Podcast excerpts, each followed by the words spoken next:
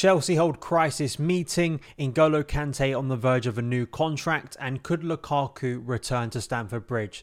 Hello guys, what is going on? Daniel Childs back here again for another edition of Let's Talk Chelsea. Hope you're doing well, hope you're keeping safe on this Thursday, not too far away from Sunday, Chelsea's next game, and it is a huge game, potentially defining for the future of Graham Potter as Chelsea's head coach. I will be previewing that Spurs game tomorrow with my team selector, looking at the press conference, looking at how I would approach with my predicted eleven. So make sure if you're new around here, hit that like button, hit that notification bell so you don't miss any of the uploads on the channel. If you're listening on the podcast, thank you so much for tuning in. Son of Chelsea is a part of the ninety min podcast network. But let's get into the news. So we've had obviously reports, uh, the last Let's Talk Chelsea on Monday evening, we spoke about the Matt Law piece, the, the reasons why Graham Potter has not been sacked. Please go and check that out if you have not already, and kind of, you know, why that hasn't happened yet, why the, the board still have faith in Graham Potter despite two wins in fourteen, fifteen games.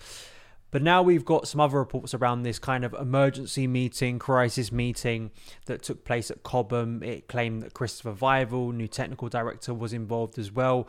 Nazar Kinsella reporting this in the Evening Standard. Chelsea discussed form amid Graham Potter pressure before Tottenham clash. Apparently talks were held at the club's Cobham training ground after co-owners Todd Boehly and Behdad Eghbali gave their support to Potter and told senior staff to stick together after a calamitous few weeks. In what has been described by sources as a strategy meeting, discussions among the football operation at Chelsea centred around how to change course.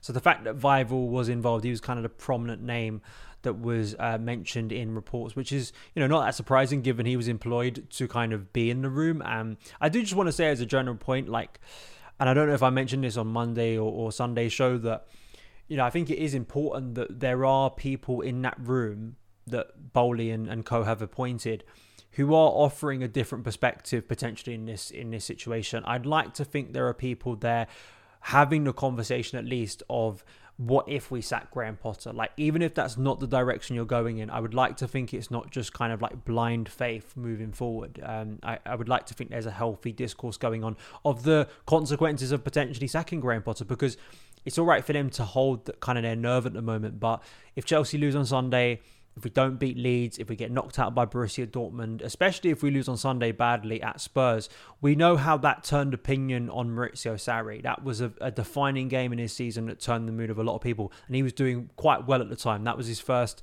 league defeat, I think defeat in any competition as Chelsea head coach. That's how much that game means to Chelsea supporters. So um, the fact that they're having meetings is not surprising given how bad it's been recently. We're going to move on now to N'Golo Kante, who is back in training, which is great news, and we are close to his expected return. But the big news from Matt Law was that N'Golo Kante is now on the verge of a new Chelsea contract. Chelsea have been holding talks with Kante about extending his deal beyond this season and are now confident an agreement is close. Kante is due to be out of contract at the end of this season, and the midfielder had been linked with moves to Barcelona and Paris Saint-Germain. But the France World Cup winner is thought to be settled in London and looks to be willing to stay at Chelsea, where he has won every available trophy other than the League Cup. So it's kind of on two fronts here. So you've got the, the contract, and then you've got Kante returning from injury. I think with Kante returning from injury, we hope and pray that he's going to be able to remain fit and actually get back on the pitch, because we've been here before this season when Kante looked close to be back from injury and then he got another injury and then had to have surgery, which has pretty much ruled him out for most of this season. His last game was against Spurs. Um, second week of the season. It has been so long, and I've had major doubts whether he would play barely any of this season, um, based on how many setbacks he's had and how long it's been going on for. But hopefully if he can get back on the pitch, we know at his best how much of a game changer he can be in central midfield to Chelsea. He really can. And now you've got Enzo Fernandez in there. There is an excitement just on paper of seeing seeing N'Golo Kante and Enzo Fernandez in the same midfield, which is uh, which is huge, and hopefully we will see that before the end of this season. In terms of the contract, I think it's good that Chelsea, I guess, have moved fast, and, and you know, it, it's always that thing with Jorginho and Kante. I don't think we could ever get into a situation like with Christensen and Rüdiger that you allow both of them to walk out the door for free. But we always, and, and I've always stressed this, that I think that the N'Golo Kante new contract discussion was nuanced, that I don't think it was as simple as you just hand him the new contract, because as we've known from his injury problems, there is a risk that he isn't going to be playing a lot of football. I think part of that equation for me was Chelsea investing in new midfielders, and they've already done that in a massive way with Enzo Fernandez. They are not the same player, and they don't operate in maybe the same way, you know, on the pitch, but at least, you know, stocking that area with a new player that's going to be here for the long term, I think was one part of, I felt more comfortable giving Kante that new contract, because at least you've got someone there who hopefully will be fit, touch wood, a majority of the time, and maybe some others that we could recruit in the summer. But as well with Kante, it's also about managing his fitness from, from this point on, and how kind of those negotiations, what are the terms, because we know that this new ownership is not, you know, wanting to give, they're, they're trying to lower the sort of the wage bill, and, and we saw that in January, but it's hard to do that with a player with as much esteem, and it's been incredible for Chelsea, a Chelsea legend in N'Golo Kante. So he's not going to be on eighty, ninety grand a week. He's not going to go from one of the highest earners to one of the lowest owners. That obviously is unrealistic, but what value are Chelsea going to get out of this contract, I think, is the big question for me currently, is how much are we getting out of N'Golo Kante? The best case scenario is he mostly remains fit for the rest of his new contract, and he doesn't have as many injury problems, and maybe can have a bit of a renaissance, you know, as a player. That's the hope. I think that's unlikely, but I still think there is a reality where he keeps on having these injury problems, but um, that, that, you know, could eat a hole into Chelsea's wage bill. And that obviously ha- has made it a, an interesting conversation this season regarding whether you give Kante that deal or you don't. I don't think we regard him as a key player anymore.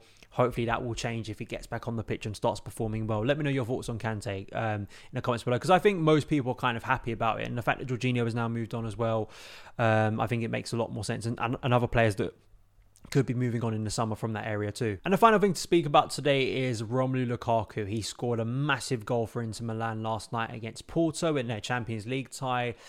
It's been a difficult year, I think, for Lukaku. It really has, you know, over that, if you if you track it back to probably even more than that, you know, even when he moved to Chelsea, he got that injury early on, and then he had the interview, and then he got out the team under Thomas Tuchel, and the fans sort of outburst around him. And then, of course, moving back to Inter, and he's had a lot of injury problems, you know, failing at the World Cup with Belgium, missing some big chances. So this felt like a massive night personally for him, where maybe he can get back to some sort of form and confidence.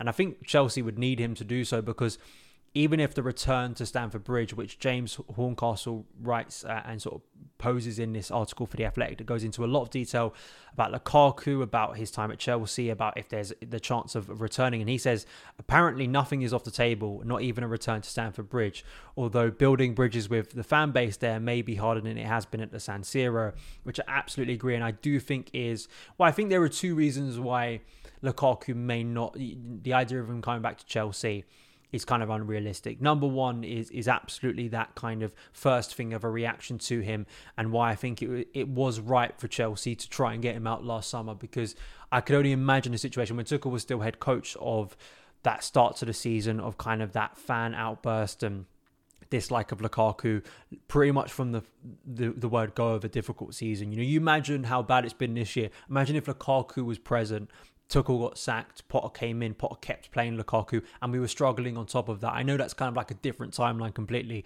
but, you know, I, I think that it was just the right time health for health of the player, for health of the club, for health of the fans, you know, to, to move him on, to get him back to Inter Milan, where he f- clearly feels more comfortable. But the financial reality for Inter Milan of being able to purchase him in the summer still looks maybe unlikely, which is an awkward thing for Chelsea. But I think on the second point for me is what Graham Potter is looking for, and what most, I guess, coaches would be looking for in a striker at this level, um, because his lack of movement off the ball became a real problem under Thomas Tuchel. And I, I don't think Graham Potter is that radically different. Look at the way he's treated Pierre Emerick Aubameyang. All right, you can say not his signing, but a player who, like, can be accused of, of Lukaku, maybe not to the same way, but, you know, isn't offering you as much off the ball, which is why he's tended to lean towards Kai Havertz, like Uh, Thomas Tuchel did a lot last season. I think that whoever Chelsea try and go for permanently, they're going to be looking at that as much as, of course, putting the ball in the back of the net, which is the most important thing. You know, I think for Lukaku, it's just such an awkward situation, um, and the new ownership are going to have to face it again. It was kind of putting it, putting it on pause and putting it out of our minds for twelve months. But the hope is he keeps playing well, because maybe that will increase the chances of either Inter Milan, which I think is the most likely outcome for him to, to move back to permanently after a while, or maybe someone else. But, um, is there anyone out there who would seriously say, I want Lukaku back? Because even someone who isn't as harsh to Lukaku, I just can't see it being a healthy return. I just don't think it makes a lot of sense. But do you disagree with all the attacking problems we've had? James Horncastle did point out as well that Lukaku has scored more goals than Chelsea in February, which is just an even more depressing stat. But that is it for today's news video. Thank you guys so much for taking the time to watch or listen to it on the podcast feed. You can follow me on Twitter at Son of Chelsea, and I will see you again very soon. All the best.